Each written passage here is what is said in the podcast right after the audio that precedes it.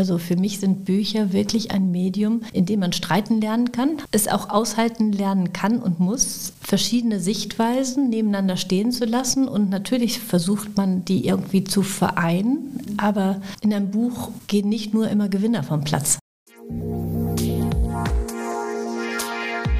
Wirtschaft Köln am Platz. Die PSD Bank hat ihren Hauptsitz im Herzen von Köln. Als aufrichtige Bank für Arbeitnehmer liegt ihr die Wirtschaft ihrer Region besonders am Herzen. Die Zufriedenheit ihrer rund 100.000 Kunden spiegelt sich in ihren Auszeichnungen als beliebteste Regionalbank und als bester Baufinanzierer bundesweit wider. PSD Bank, eine Bank, ein Wort seit 1872.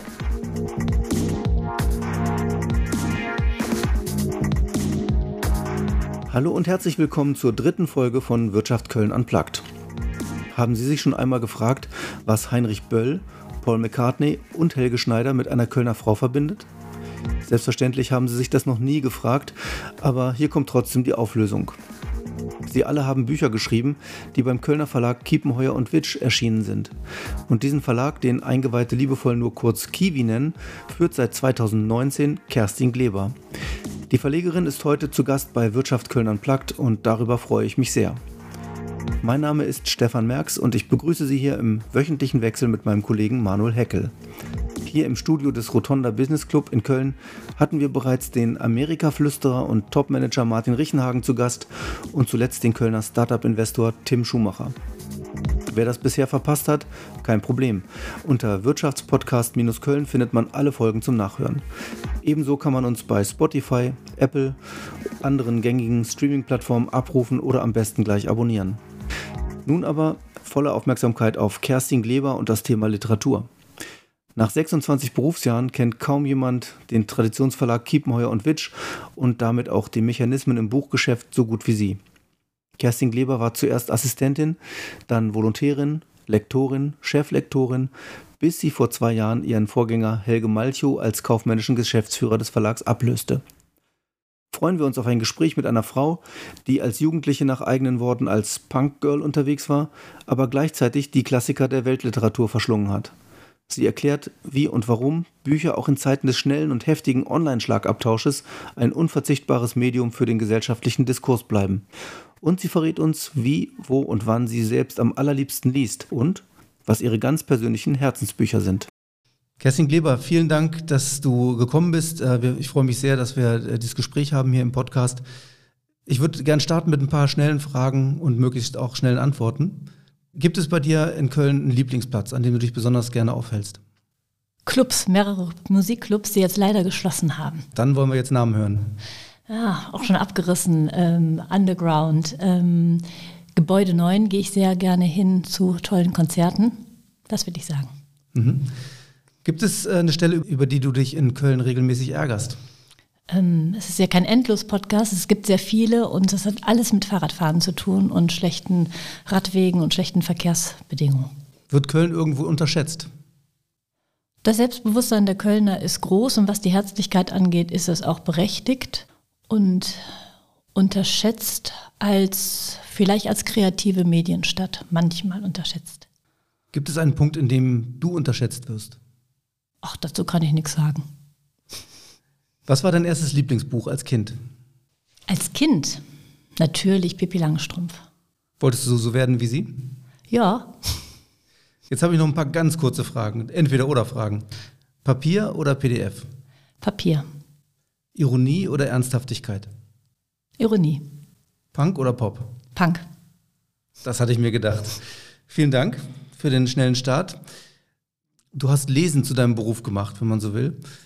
Unter den Journalisten ist es immer so, wenn sie aufsteigen, dann äh, klagen sie, oh, ich komme gar nicht mehr zum Schreiben. Kommst du denn überhaupt noch zum Lesen als Verlagschefin? Komme ich. ich ähm, selten während der Tagesstunden, sondern ähm, wie bei allen Menschen, muss man sagen, äh, in den Nachtstunden und den Abendstunden. Aber ich lese sehr viel. Ich habe den Ehrgeiz, ähm, so gut wie alle, möglichst alle Bücher unseres Verlages auch wirklich zu lesen. Wie viele sind das im Jahr? Das sind im Jahr ähm, 200 Bücher. Und kommen dann noch andere Bücher dazu, also von anderen Verlagen? Ja, natürlich. Also ähm, sehr viele Manuskripte liest man ja, die vielleicht in anderen Ländern schon Bücher waren. Ähm, die kommen dazu. Ähm, und natürlich interessiere ich mich auch äh, dafür, was die Konkurrenz macht und was von mir geschätzte AutorInnen veröffentlichen, die nicht bei uns sind. Insofern kommt dann noch einiges dazu. Wenn du sagst, es verlagert sich in den Abend oder sogar in die Nacht, das Lesen, dann ähm, würde mich da auch interessieren, wie ist denn das? Hast du da einen speziellen Platz zu Hause oder ist es das Bett vielleicht sogar? Ähm, ganz klassisch Sofa und Bett. und äh, das, da schläft man nicht bei ein. Also ich kenne auch Leute, ohne Namen zu nennen, die dabei sehr schnell einschlafen. Ja, also ich habe ähm, ähm, mir angewöhnt, das letzte Buch äh, des Abends, das ich lese, das ich im Bett lese, ist keins, über das ich mir ein Urteil bilden muss, sondern das ist nur, da möchte ich einen Eindruck haben, das interessiert mich, weil ich äh, die Erfahrung gemacht habe, wenn ich dann noch wirklich etwas prüfen will und man ist zu müde, dann wird man dem Buch nicht gerecht. Also insofern, ja, ich schlafe auch mal ein, aber dann in der Regel bei einem Buch, das ist verkraftet, dass ich erst am nächsten Abend vielleicht wieder reinschaue. Würdest du denn das Lesen als Arbeit bezeichnen oder ist das immer Lust? Es ist immer Lust, aber es gehört zur Arbeit. Jetzt bist du ja lange Zeit für die Belletristik äh, bei Kiepenheuer und Witsch ähm, die Cheflektorin gewesen und dann vor zwei Jahren, äh, 2019, eben zur Verlagsgeschäftsführerin aufgestiegen. Wie verändert sich da nochmal äh, das Berufsbild? Also von der Lektorin zur Verlagschefin, war das ein riesiger Schritt nochmal? Ja, man, ich stehe natürlich als Geschäftsführerin nochmal anders im Wind und in der Verantwortung. Gleichwohl bin ich seit nunmehr 26 Jahren bei Kiepenheuenwitsch, also richtig äh, Assistentin, Lektoratsassistentin angefangen und dann immer ähm, weitergearbeitet und habe ähm, seit langem ein hohes Verantwortungsbewusstsein für den Verlag, einfach weil das so ein toller Verlag ist mit einem tollen Programm und äh, großartigen Team. Und natürlich ist es als Geschäftsführerin nochmal eine andere Verantwortung. Ähm, was sich verändert hat, ist, dass ich weniger Bücher intensiv betreuen kann, was ich als Lektorin immer sehr gerne gemacht habe und was ich jetzt als Verlegerin aus Zeitgründen nicht mehr schaffe. Und das ist eine Veränderung. Die Tätigkeit als Lektorin oder als Lektor, ist die, man ist ja da so ein bisschen im Hintergrund, man kriegt dann immer den, den freundlichen Dank des Autors im äh, im Klappentext. Ähm, aber erklär doch mal ein bisschen, wie läuft das Verhältnis zum Autor? Ist das mehr Psychologie, die da mitspielt, oder ist es, äh, muss man vor allem äh, Germanistik studiert haben? Es ist alles. Es ist ein sehr, sehr vielseitiger ähm, Beruf und eine vielseitige Aufgabe und deshalb so spannend. Also es beginnt ja als äh, Lektorin damit, dass man erstmal einen Autor oder eine Autorin findet. Wenn man Glück hat, gibt es schon einen Text, über den man sich austauschen kann. Manchmal spricht man ja auch jemanden an, von dem man den Verdacht hat, dass er gut wird schreiben können und muss ihn erstmal überreden oder sie überreden, äh, sich mal ähm, schreibend auszuprobieren. Aber gehen wir jetzt mal davon aus, es liegt ein Text oder Textteile liegen vor, dann ist die Aufgabe, vornehmste Aufgabe der Lektorin, des Lektors, dem Autor so weit Feedback zu geben, dass der Text im Anspruch, den der Lektor versucht äh, äh, herauszukitzeln, also was der Anspruch dieses Textes ist, seinen eigenen Maßstäben am besten gerecht zu werden. Und das kann ein Prozess sein, man hat 300 Seiten vorliegen und macht zwei Durchgänge mit dem äh, Lektoratsdurchgänge mit dem Autor und dann ist das Buch praktisch fast satzreif. Es kann aber auch manchmal über Jahre gehen, dass man so einen Prozess begleitet. Dann werden Überlegungen angestellt, was ist der richtige Titel, wie positionieren wir das Buch, was ist das richtige Format, die richtige Ausstattung, ähm, in welchem Programmumfeld sollte es erscheinen, Erscheinungstermin und so weiter. Ähm, und ähm, Pressestrategie, wem schicken wir das? Mich interessiert dabei nochmal auch die wirklich die Beziehungsebene zwischen Lektor und Autor. Gibt es da häufiger auch Verwerfungen oder ist es immer sehr einvernehmlich? Ja, in der Regel ist das eine sehr enge Beziehung. Also die, und das ist äh, eine große Freude des Lektor, Lektorendaseins, dass man ähm, eine sehr enge Arbeitsbeziehung hat. Man muss sich das auch so vorstellen. Das ist ja ein sehr intimer Prozess, wenn jemand schreibt und ähm, es zum ersten Mal jemand zeigt. Also die Definition des Lektors ist ja eigentlich oder der Lektorin erster kritischer Leser. Und ich habe es als Lektorin immer so gehandhabt, ähm, dass ich ähm, zum äh, all meinen Autoren ein, ein, ein ähm, enges Vertrauensverhältnis hatte und auch gesagt habe, aber innerhalb dieses geschützten Raumes bin ich sehr kritisch und sehr offen und ehrlich, so äh, höflich, aber äh, streng, weil ähm, es die Aufgabe ähm, des Verlages ist und da eben ähm, angesiedelt im Lektorat, ähm, die beste, ja, den Text in die bestmögliche Form zu bringen und auch Kritik, die dann später kommt, äh, ähm, insoweit vorwegzunehmen, dass man dann nicht sagt, ja, ja, ich habe das mir auch schon mal gedacht, ich habe mich nicht getraut, dir das zu sagen. Also insofern enges Vertrauensverhältnis und die äh, allermeisten AutorInnen schätzen das wahnsinnig, dass dieses äh, Verhältnis so besteht. Es kann in Einzelfällen natürlich immer mal passieren, dass zwei feststellen, sie können nicht miteinander arbeiten und dann nützt es auch nichts, diese Beziehung fortzusetzen. Dann muss man andere Partnerschaften praktisch finden. Aber das kommt so gut wie nicht vor. Ja. Jetzt hattest du gerade erklärt, wie das bei euch zustande kommt, dass man Autoren findet. Das läuft zum Teil über die Lektoren, die dann die Manuskripte prüfen. Ähm, ihr habt ja bei Kiepenheuer und Witsch unglaublich namhafte Autoren dabei. Wie stoßt ihr denn auf neue Talente überhaupt? Durch unser großes Netzwerk. Also ähm, das sind, wir beobachten natürlich die ganze Medienlandschaft und auch Künstlerszene. Also wir sprechen von uns aus ähm, Menschen an, die sich irgendwo öffentlich, das gehört natürlich dazu, öffentlich geäußert haben, ob es jetzt in einer literarischen Zeitschrift ist oder in einem Comedy-Programm, äh, Bühnenprogramm.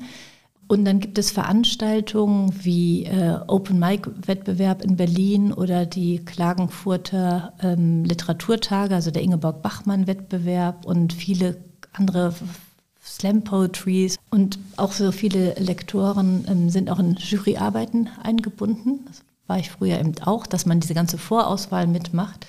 Und es gibt ein Netzwerk von mittlerweile von Agenturen, literarischen Agenturen. Das ist so seit Ende der 90er, Mitte der 90er sind die aktiv, die praktisch den gleichen Job machen wie Lektoren, was die Akquise angeht, aber eben da manchmal auch schon Filter sind mhm. und ähm, uns Projekte anbieten.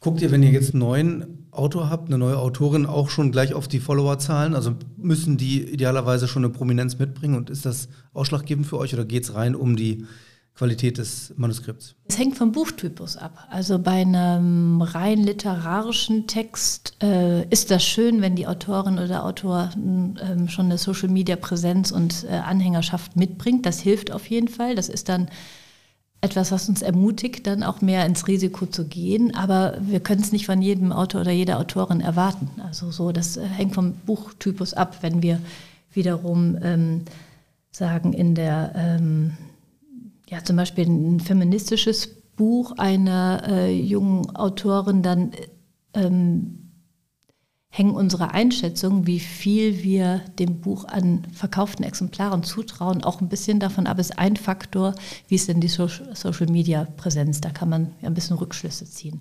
Heißt aber nicht, wir machen das Buch nur, wenn sie es schon hat, aber es ist ein Pluspunkt. Jetzt hatte ich im Vorfeld mal gefragt nach deinen Herzensbüchern, den Lieblingsbüchern. Da kamen vier Namen zunächst mal zurück. Das war Sophie Passmann mit dem aktuellen Buch Komplett Gänsehaut. Es war Benjamin von Stuckrad-Barre mit seinem autobiografischen Roman Panikherz von 2016 schon. Sibylle Berg mit dem ja, über, über 600 Seiten starken Werk Grime, ähm, Untertitel Brainfuck und dann zwei Bücher von Jonathan Safran Foer, nämlich Tiere essen, ein Sachbuch, wo er auch sehr anschaulich äh, erklärt, wie man Rinder zerlegt. Äh, und, ähm, und hier bin ich. Wo ist da bitte der rote Faden? Siehst du da selbst äh, einen Zusammenhang zwischen diesen Büchern? Unbedingt. Äh, ich muss natürlich gleich sagen, äh, ähm, das sind Titel, die habe ich jetzt ähm, paradigmatisch herausgesucht. Das sind alles Bücher, die mir sehr am Herzen liegen und die ich sehr äh, für sehr wichtig äh, erachte. Ähm, es gibt natürlich, kannst du dir vorstellen, ich habe eine Liste von ungefähr 300 Lieblingsbüchern. Aber ähm, der rote Faden bei diesen Büchern, es sind alles Texte, die etwas wagen. Das sind Texte, die äh, gehen äh, raus aus der Komfortzone und die locken die LeserInnen aus ihrer Komfortzone heraus. Alles sind Texte, die mich die Welt mit neuen Augen erblicken lassen und ja, mir Erkenntnisse, Sichtweisen ermöglichen, die ich ohne diese Lektüre nicht gehabt hätte. Also ob es jetzt ein Jonathan Safran Foer ist, der in Tiere essen, eigentlich, das ist ja ein Buch, das ist jetzt schon einige Jahre alt, also zum ersten Mal ähm, so erzählerisch anschaulich äh, ähm, davon erzählt hat, was die Massentierhaltung für das Klima äh, bedeutet und welches Leid der Tiere dahinter steht. Er hat das sehr, sehr intensiv recherchiert. Und ähm, das war damals der wichtige, äh, äh, wichtige Sprung, gerade für mich. Ich bin seit 35 Jahren Vegetarierin und äh, hatte da so meinen Weg gefunden und wie er das so ähm, ähm, wirklich untermauerte. Er ist als Kind irgendwann Vegetarier geworden, nachdem er gemerkt hat, dass die Chicken Soup, äh, das Chicken tatsächlich Tiere waren, also wir essen Tiere. Und hat aber immer wieder mal Ausbrüche gehabt, sich dann doch in einem, in einem Moment der großen emotionalen äh, Verwirrtheit einen Burger gegönnt, Comfort Food und ähm, ähm, hat praktisch das philosophisch und, äh, und ethisch hergeleitet, dass es auch okay ist, ein Flexitarier zu sein. So, und das war so ein großer Durchbruch damals. Und dieses Buch hat viele Menschen dazu gebracht, umzudenken, zu sagen, okay, Vegetarier schaffe ich vielleicht nicht, aber weniger Fleisch zu essen und wenn gutes Fleisch zu essen, das schaffe ich. Ich verstehe schon, das sind, das, die Bücher sind ja auch alle äh, sozusagen handeln auch von, von, von Sinnfragen, muss man sagen. Äh, das eine, da geht es um, um, um eine Ehe, die zerbröselt, äh, das wird seziert. Beim anderen geht es äh, beim Benjamin Stuckrad-Barre darum, wie er selbst abgestürzt ist. Und ähm, das sind im Grunde Werke, die, die natürlich was mit einem machen. Das äh, hatte ich jetzt auch bei dir so verstanden, dass dich diese Bücher auch angefasst haben jeweils. Ja, und das ist vielleicht kann man es noch, noch äh, anders sagen. Ähm, das sind alles Bücher, die ähm, ethische und philosophische Fragestellungen ähm, in einen gesellschaftspolitischen Kontext setzen oder in einen gesellschaftlichen Kontext setzen. Also wenn man sagen möchte, wirklich die Spannung zwischen dem Individuum und der Gesellschaft wird in jedem der äh, Bücher, die ich genannt habe, ähm, mit einer radikalen Lupe untersucht. Ja. Und da werden auch ähm, Lügen, die man sich selbst erzählt, also so dieses kleine, ähm, das äh, kennt man ja, also dass man seine eigene Biografie sich selbst natürlich auch erzählt in der Weise, so dass es irgendwie passt. So. Und all diese Bücher konfrontieren einen mit diesen kleinen Lügen, die wir uns selbst auch auftischen und ähm, ermöglichen es wirklich mit äh, äh einer Schärfe, einer gedanklichen Schärfe und gleichzeitig aber auch mit einem großen Herz auf diese Lügen zu gucken und auf diese Conditia äh, Humana sozusagen. Ist das nicht wahnsinnig aufreibend, wenn man den ganzen Tag solchen, solchen Stoff liest? Nö, total bereichernd. Okay. Also es stürzt eigentlich selbst in eine Sinnkrise. Nein, Nein, also äh, gibt mir neues Futter, äh, die ausgetretenen, wohlbekannten eigenen Gedankenpfade immer wieder neu zu verlassen. Ich habe gelesen, als du 1995 zum Verlag kamst, noch als Volontärin, hast du auch gestaunt über diese Runden, ähm, in denen diskutiert, debattiert wurde und äh, was einfach Bücher auch auslösen können, ähm, eben literarische, gesellschaftliche, politische Diskurse anzustoßen. Ist das heute mit Büchern oder über Bücher immer noch in dem Maße möglich, wo doch die ganzen Meinungen anderswo entstehen, wie es scheint, online geprägt werden, in Fernsehsendungen etc.? Es ist immer noch möglich und ich finde, es ist wichtiger denn je. Wir haben im letzten Herbst ein Buch herausgebracht, Zeitenwende von Michel Friedmann und Harald Welzer, ähm, in dem wichtige Fragen der Zeit, Bildung, Digitalisierung, ähm, Demokratie, äh, Verächter versus Demokratie-Retter ähm, diskutiert wurden. Und das haben die diskursiv das, äh, ähm, ähm, geschrieben, das Buch, also basierend auf Gesprächen. Und dann haben sie es immer wieder überarbeitet. Und für mich war das oder ist das so ein, ein wichtiges Buch, jetzt auch nur wieder beispielhaft herausgegriffen von vielen anderen die im dem verkürzten Dialog, der im Moment stattfindet, der kein Dialog ist, der verkürzten Diskurs, der oft in den sozialen Medien ja wirklich von Punchline zu Punchline geht und immer wir treiben es nochmal weiter rein, etwas entgegensetzt. Also für mich sind Bücher wirklich ein Medium, die, äh, ähm, in dem man streiten lernen kann, also in dem man also äh, es auch aushalten lernen kann und muss. Äh, verschiedene Sichtweisen nebeneinander stehen zu lassen. Und natürlich versucht man, die irgendwie zu vereinen. Ähm, aber ähm, in einem Buch gehen nicht nur immer Gewinner vom Platz. Also das erscheint mir heute oft so in, in öffentlichen Diskursen und Dis Debatten. Ähm, es geht dann um Punktsiege und wenn wir mal einen Schritt zurücktreten, denken wir, gesellschaftlich kommt man so nicht unbedingt weiter, sondern ähm, da sind andere Verhandlungsmuster sinnvoll und all das kann in Büchern viel breiter, viel fundierter aufgefächert und angefasst werden. Ja, andererseits sind Bücher natürlich auch Sachen, die Zeit kosten, die zunächst mal den Rückkanal erstmal nicht öffnen und man ist ja mittlerweile anderes gewohnt durch die sozialen Medien. Nehmt ihr jetzt als Verlag auch äh, sozusagen die neuen Medien mit und versucht sozusagen die Autoren in diese anderen Kanäle reinzubekommen oder machen die das selber?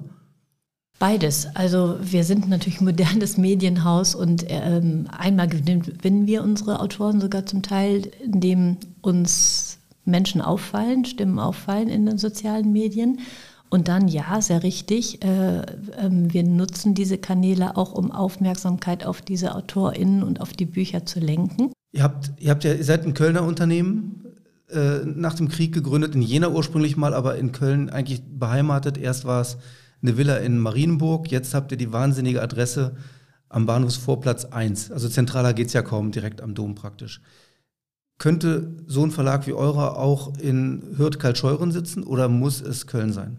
Es muss Köln sein. Also ich habe den Umzug 2008 aus Marienburg an, äh, an den Dom als sehr, sehr positiven Schub erlebt. Ähm, Marienburg, es war wunderschön da, wir haben da gut gearbeitet. Es war nur so, AutorInnen oder auch andere Geschäftspartner, die auf äh, der Durchreise waren, die mussten dann nochmal 20 Minuten Bus oder Taxi fahren, um uns zu, zu uns zu kommen. Jetzt ist es wirklich genial. Wir schauen aus unseren Büroräumen auf den Hauptbahnhof. Man sieht die Züge einfahren und das heißt, jeder, der durchreist, äh, hat eine herzliche stehende Einladung. Äh, ich spreche jetzt außerhalb Corona-Zeiten, aber auch jetzt machen wir das zum Teil, äh, auf einen Kaffee in den Verlag zu kommen. Und das ist für ein Haus, das mit Kommunikation, also oder dessen ähm, Geschäft ganz viel mit Kommunikation zu tun hat, natürlich ein großes Plus. Und ich glaube, Hürth-Karl-Scheuren wäre noch ein bisschen schwieriger als Marienburg. Rein von den Taxikosten gesehen, ja. auch verstehe. das.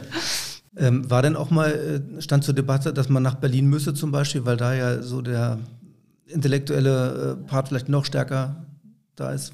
Also es ist so, dass ähm, ungefähr 80 Prozent unserer AutorInnen in Berlin wohnen und leben. Wir sind alle sehr viel dort ähm, und gleichwohl ähm, starkes Bekenntnis des Verlages zu Köln. Ähm, das hat viel damit zu tun, dass das Team auch hier sehr verortet ist. Wir haben eine ganze Reihe von starken Kölner AutorInnen, ähm, Anne Gessüsen, Christine Westermann, Frank Schätzing, unser großer Heinrich Böll, natürlich Nobelpreisträger, ähm, äh, mit Köln verbunden und insofern ganz klares Bekenntnis zu dem Standort hier.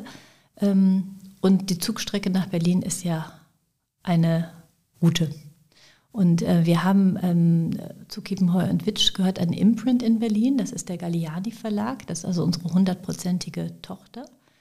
Ähm, ich bin als verlegerische Geschäftsführerin auch für den Verlag verantwortlich und ähm, die sind, ähm, die haben ein bisschen anderes Programmprofil als äh, Kiepenheuer und Witsch ähm, und gleichwohl ähm, sind sie natürlich auch ein bisschen unser Berliner Aushängeschild. Jetzt hattest du schon mal das Geschäftliche auch ansatzweise gestreift ähm, mit dem Stichwort Corona. Das ist natürlich für die Branche ziemlicher Rückschlag, also die Schließung der, der, der Buchläden vor allem, aber auch diese Messen, die ausgefallen sind in Leipzig, in Frankfurt. Ähm, auf der anderen Seite könnte man ja sagen, es ist eine tolle Zeit, um sich zurückzuziehen und Bücher zu lesen. Wie hat sich das für euch ausgewirkt?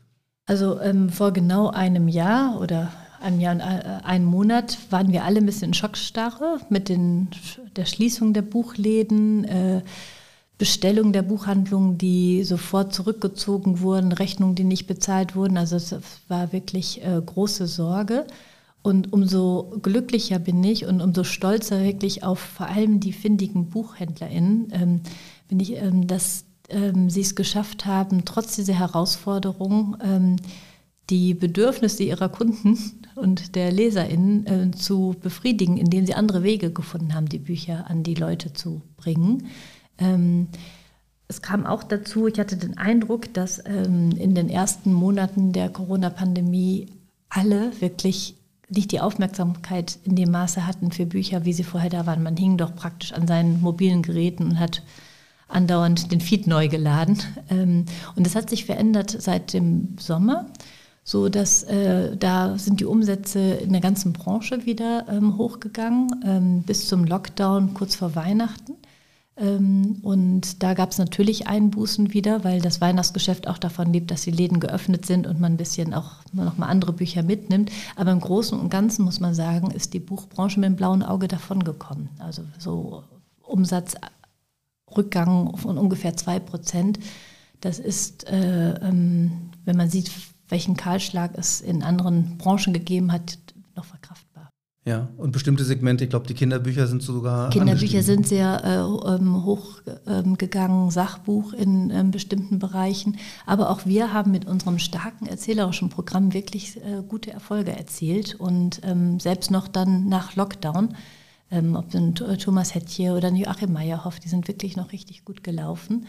Und das muss man sagen, trotz vieler. Äh, ähm, Rückschläge, die äh, AutorInnen und auch wir haben hinnehmen müssen. Äh, Frankfurter Buchmesse hat fast faktisch nicht stattgefunden. So ähm, äh, Buchpreise wurden nicht live äh, verliehen und vor allen Dingen viele Lesungen, die nicht haben stattfinden können und auch Medientermine, muss man auch sagen. Auch Talkshow-Auftritte, zum Teil aus Pandemiegründen, haben die nicht geklappt, weil man nach Österreich musste oder nach Köln und ähm, es manchmal nicht vernünftig und nicht möglich war. Ja. Ist das, um eine Parallele zum Musikbusiness zu ziehen, auch für die Autorinnen und Autoren so wichtig, dass sie auf Lesereise gehen? Weil ja, Konzerte ist ja für die, für mhm. die Musiker ist ja äh, inzwischen essentiell. Ja, also für die Musiker ist es noch mal brutaler, weil äh, Musiker ja fast ausschließlich durch die von den Live-Auftritten leben. Also wissen wir durch das Streaming kommt da jetzt auch bei den sehr erfolgreichen etwas an, aber Newcomer Band kann ja sich praktisch durch Verkäufe oder so nichts mehr ausrechnen. Also die trifft es äh, wahnsinnig hart, wie überhaupt die ganze Veranstaltungsbranche mit allen, allen Kräften, die da dranhängen. Das sind ja wirklich sehr, sehr viele Menschen. So hart ist es für AutorInnen nicht, weil die Bücher, wie ich sagte, ähm, sich glücklicherweise trotzdem behaupten können. Aber es gibt AutorInnen, die zusätzlich oder die einen Großteil ihres Einkommens durch Auftritte und Lesungen bestreiten. Und für die ist es heftig. Das können literarische Autoren sein, die in normalen äh, Jahren, sage ich jetzt mal, 100 bis 150 Lesungen haben. Ich sage mal einer, äh, zum Beispiel Feridun Saimoglu, äh, unser Autor, der ein Wanderprediger ist, der wirklich, sein, sein, wenn er nicht gerade in intensiver Schreibphase an einem neuen Projekt ist, ähm, monatelang durch, äh, also in Buchhandlungen, in Literaturhäusern, in Bibliotheken liest und dann ein großes, dankbares Publikum findet. Und das ist für ihn eine wichtige Einnahmequelle. Die bricht natürlich brutal weg. Gerade eben auch Autor wie, wie Feridun Samoklu, auch viele andere, Moritz Rinke und so weiter, die auch noch fürs Theater schreiben oder Sibylle Berg. Die hatten im letzten Jahr auch brutale Einkommensverluste weil Theaterautoren eben auch nach Auslastung bezahlt werden und die war eben nicht gegeben. Also das ist äh, brutal. Und dann gibt es natürlich Buchautoren sind, weil sie eine Expertise in einem großen Feld haben und ja eigentlich große Aufträge, äh, große Auftritte immer haben. Zum Beispiel Sascha Lobo, der irgendwie ein viel gefragter und gebuchter Vortragsredner ist. Die haben natürlich große Einbußen gehabt im letzten Jahr, all diese AutorInnen. Mhm. Wie wichtig ist das für euch, in diese berühmten Fernsehsendungen reinzukommen, in Aspekte oder das literarische Quartett? Für uns ist es sehr wichtig, denn das Publikum des öffentlichen rechtlichen Senders ist ein buchaffines äh, äh, Publikum. Und insofern sind das Leitmedien, die für uns äh, wichtig sind. Und ich bin auch äh, großer äh, Fan davon, dass der öffentlich-rechtliche Rundfunk ähm, seinem Kulturauftrag, der in diesem auch in dem neuen Medienstaatsvertrag steht, da ernst nimmt und äh, der Kultur und damit auch der Literatur eine Plattform gibt. Ja, ich glaube, gerade WDR 3 hat, hat einiges abgeschafft in der Hinsicht, ne? Ja, die, ähm, sie formulieren es anders. Sie sagen, sie, haben, sie entwickeln die äh, Formate anders. Also sie gehen weg von klassischen Literaturrezensionen zu mehr Gesprächsformaten. Also es ist eine Frage der Sichtweise. Ja, Formulierung äh, muss auch gekonnt sein. Also äh, ich habe auch einmal sehr geschmunzelt, als ich von dir gehört habe, du hast deine Wohnung, du hast deine Plattensammlung editiert, weil das besser, besser klingt als ausgemistet. Wie sieht das bei Kerstin Kleber zu Hause aus? Äh, alles voll mit Büchern, natürlich, nehme ich an. Auch noch Tonträger? Ja, habe ich auch noch. Äh, allerdings sehr zum Leidwesen meiner 13-jährigen Tochter nur noch wenige Vinylplatten. Die habe ich tatsächlich irgendwann mal ähm, reduziert, ähm, so, sondern sehr viele CDs, die natürlich genauso altmodisch sind wie Vinylplatten, aber Vinyl hat ja äh, sehr zu Recht in den letzten Jahren eine Renaissance äh, ähm, erlebt und ich finde das schön, dass das jetzt bei der jungen Generation auch wieder ankommt. Also und sonst Bücher natürlich sehr viel, allerdings muss ich sagen, ich bin viel umgezogen ähm, in meinem Arbeitszimmer, das von Boden bis Decke äh, rundum mit Büchern bestückt ist, sind nur die Bücher seit 2007.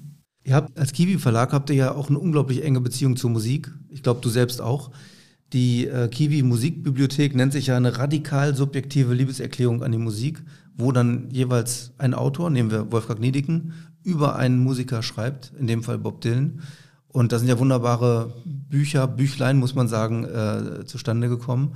Kannst du deine persönliche Beziehung zur Musik und zur Musikliteratur vielleicht nochmal schildern? Ja, also das hat was mit Leidenschaft und Herzensangelegenheit zu, zu tun und glaube ich, wie man so seinen Zugang zur Welt und zur Kunst findet. Das war bei mir von Kindheitsbeinen an gleichberechtigt Bücher und, und Musik und ich würde mich nie entscheiden wollen. Ähm, und ähm, ich habe in Musik immer ger sehr gerne ähm, auch ein Augenmerk auf die Texte gerichtet und ähm, ähm, das betrachtet und gleichzeitig war ich, also ich war immer so das Musikgirl und auch eher das Punkgirl und gleichzeitig hatte ich als, als äh, Jugendliche schon eine große Vorliebe für die großen Klassiker der Weltliteratur und ähm, das fanden manche ein bisschen lustig. Ähm, aber ich habe es gut zusammengebracht immer in im äh, meinem Leben, das ist bis äh, heute so. Und insofern war es für mich ein großes Glück. Ich habe schon Anfang der 90er Jahre ein Volontariat bei Kiepenheuer und Witsch gemacht. Da war ich noch mitten in meinem Amerikanistikstudium, Romanistik, Germanistik. Ähm, und ähm, habe damals schon bewundert die Offenheit dieses äh, Verlages, den ich als den großen Verlag von Heinrich Böll kannte, ähm, für die große internationale Literatur und Literatur, aber eben auch für andere Kunstformate. Also damals ähm, mir besonders äh, ins Auge gestochen Helge Schneider, der als Musiker und als Comedian unterwegs war, den ich liebte. Ich habe in Düsseldorf studiert und Helge Schneider dort oft live gesehen. Und dass der dann ein Buch veröffentlichte bei Kiwi, wo auch unsere Vertretermannschaft erstmal so ein bisschen sagte, sind die jetzt ganz bekloppt geworden. Ähm, das fand ich großartig. Also diese Offenheit des Verlages für ähm, ähm, Musik. Ähm, dann kommt hinzu, dass es sich nicht nur auf die Musik äh, ähm, beschränkt, sondern auch da eine Offenheit im Verlag herrschte. Und die habe ich, seit ich 95 fest äh, bei Kiwi arbeite, dann radikal ausgenutzt und ausgebaut.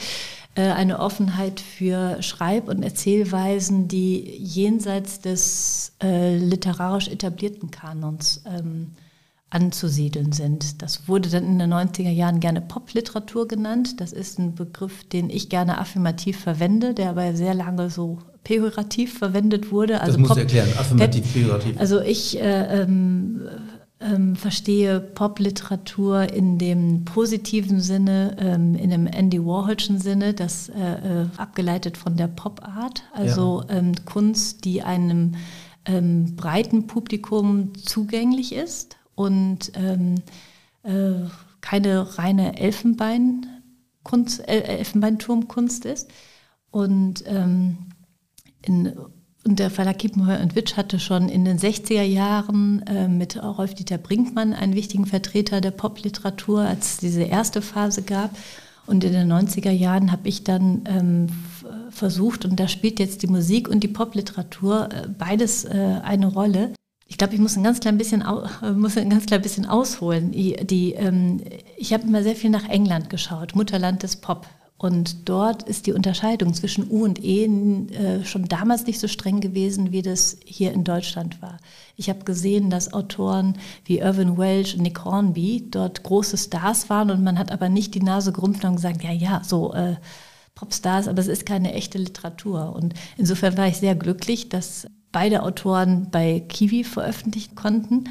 und ähm, hatte den Ehrgeiz, in der deutschsprachigen Literatur auch Stimmen zu finden, die sowohl große Literatur sind, als auch äh, ein Publikum ansprechen, das sich nicht ausschließlich aus dem FATS-Feuilleton, äh, äh, FAZ-Feuilleton informiert über neue, neue Bücher. Und ähm, war sehr glücklich, mit Benedikt von Stuckrad-Barre einen Autor gefunden zu haben, der selbst aus der Musikbranche kam. Als ich ihn ähm, ansprach, ähm, ursprünglich für, für, ein ganz anderes Buchprojekt, ein ähm, Buch, das ich mit den Fantastischen Vier damals äh, machen wollte, ähm, war er eben, ich glaube, er war gerade nicht mehr ähm, Musikredakteur, sondern freier Musikjournalist für Stern und Rolling Stone und andere ähm, Blätter. und habe dann mit ihm Pläne geschmiedet und äh, so kam es zu seinem ersten Roman Soloalbum, der praktisch genau das Buch war, was ich mir immer gewünscht hatte oder hätte und äh, mir so schön gar nicht hätte ausmalen können. Und er ist ja nicht der Einzige geblieben. Da gab es ja noch, dann Thies Ullmann ist bei euch. Genau, genau. Tokotronik-Leute und. Der Condotzo. Ähm, Wir haben äh, auch große, Patti Smith, äh, sehr geliebte Autorin äh, bei uns mit ihrem wirklich genialen Memoir Just Kids. Die haben wir verlegt. Selbst ein Buch von Paul McCartney haben wir mal gemacht, weil das war mein großer Lebenstraum, den habe ich mir dann selbst erfüllt. Ähm, und äh, Eric Clapton, wir haben Neil Young veröffentlicht, wir haben die Tagebücher von Kurt Cobain veröffentlicht. Und das waren dann ja auch übersetzt von äh, Schreibern des Specs zum Beispiel. Mhm, genau, Clara Drexler und Harald Hellmann haben das übersetzt, großer Erfolg äh, ähm, hier. Und ähm, ja, so ist es, dass wir ähm, auch mit Dick von Lotzo ähm, und äh, T.S. Uhlmann zwei Autoren im, im Verlag haben, die großartige Songtexte schreiben, großartige Künstler sind und sich aber erzählerisch auch nochmal ganz anders austoben und von der anderen Seite zeigen. Großes Glück.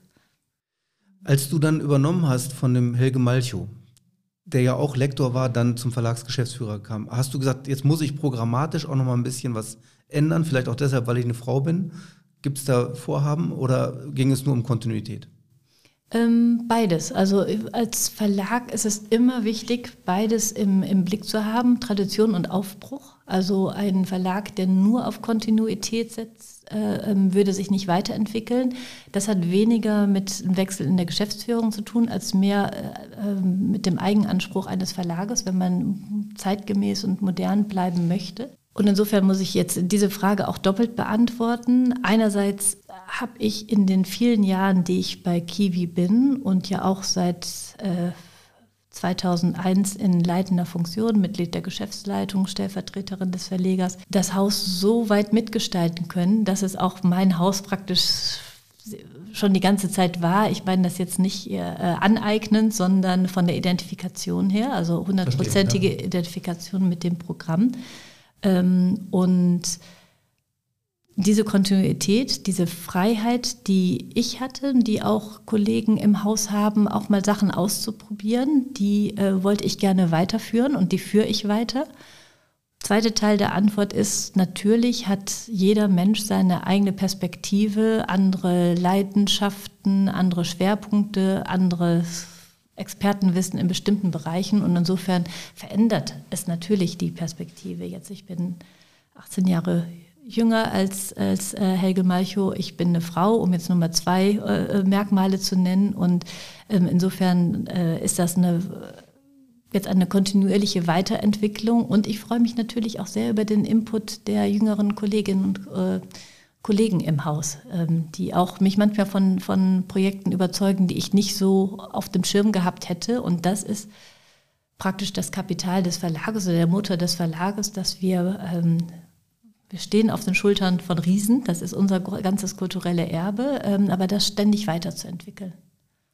Helge Malchow hat mal, ich glaube, das war zu seinem Abschied, den Begriff geprägt, man muss als Verlagschef auch Propagandachef sein des Hauses. Ja, ich bin natürlich das große Megafon für all die Bücher, die wir veröffentlichen. Und äh, das mache ich sehr gerne, das ist der schönste Teil an dem Job. Und was ich noch eben äh, ähm, nicht erwähnt habe, Helge Malchow ist ja dem Verlag nach wie vor eng verbunden als Editor at Large. Auch das muss man sagen, ein großer Glücksfall äh, äh, täglich für, für den Verlag, äh, auch für mich persönlich und äh, meiner Wahrnehmung nach auch für Helge.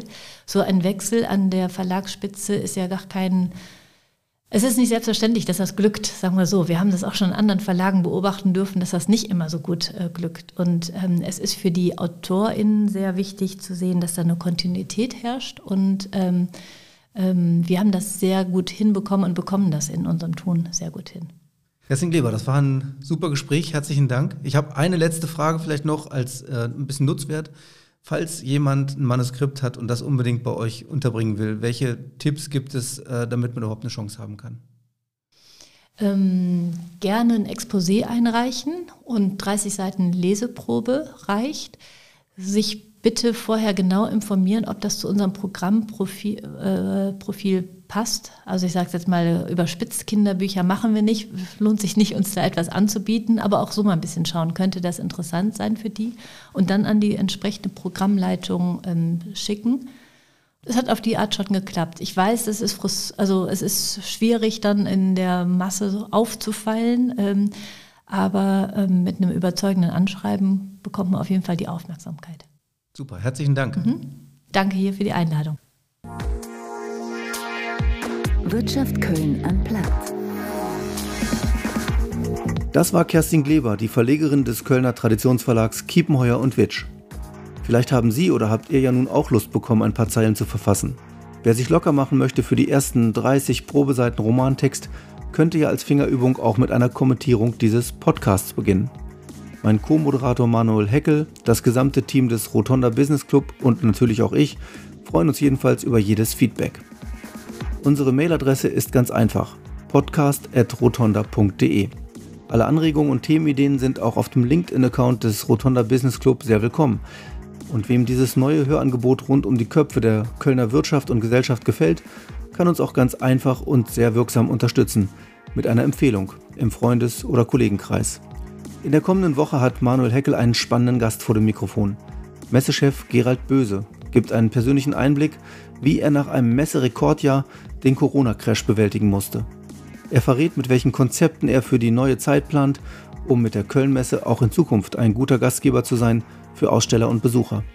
Mein Name ist Stefan Merks, ich bin jetzt raus und verabschiede mich herzlich mit einem Tschö. Machen Sie es gut.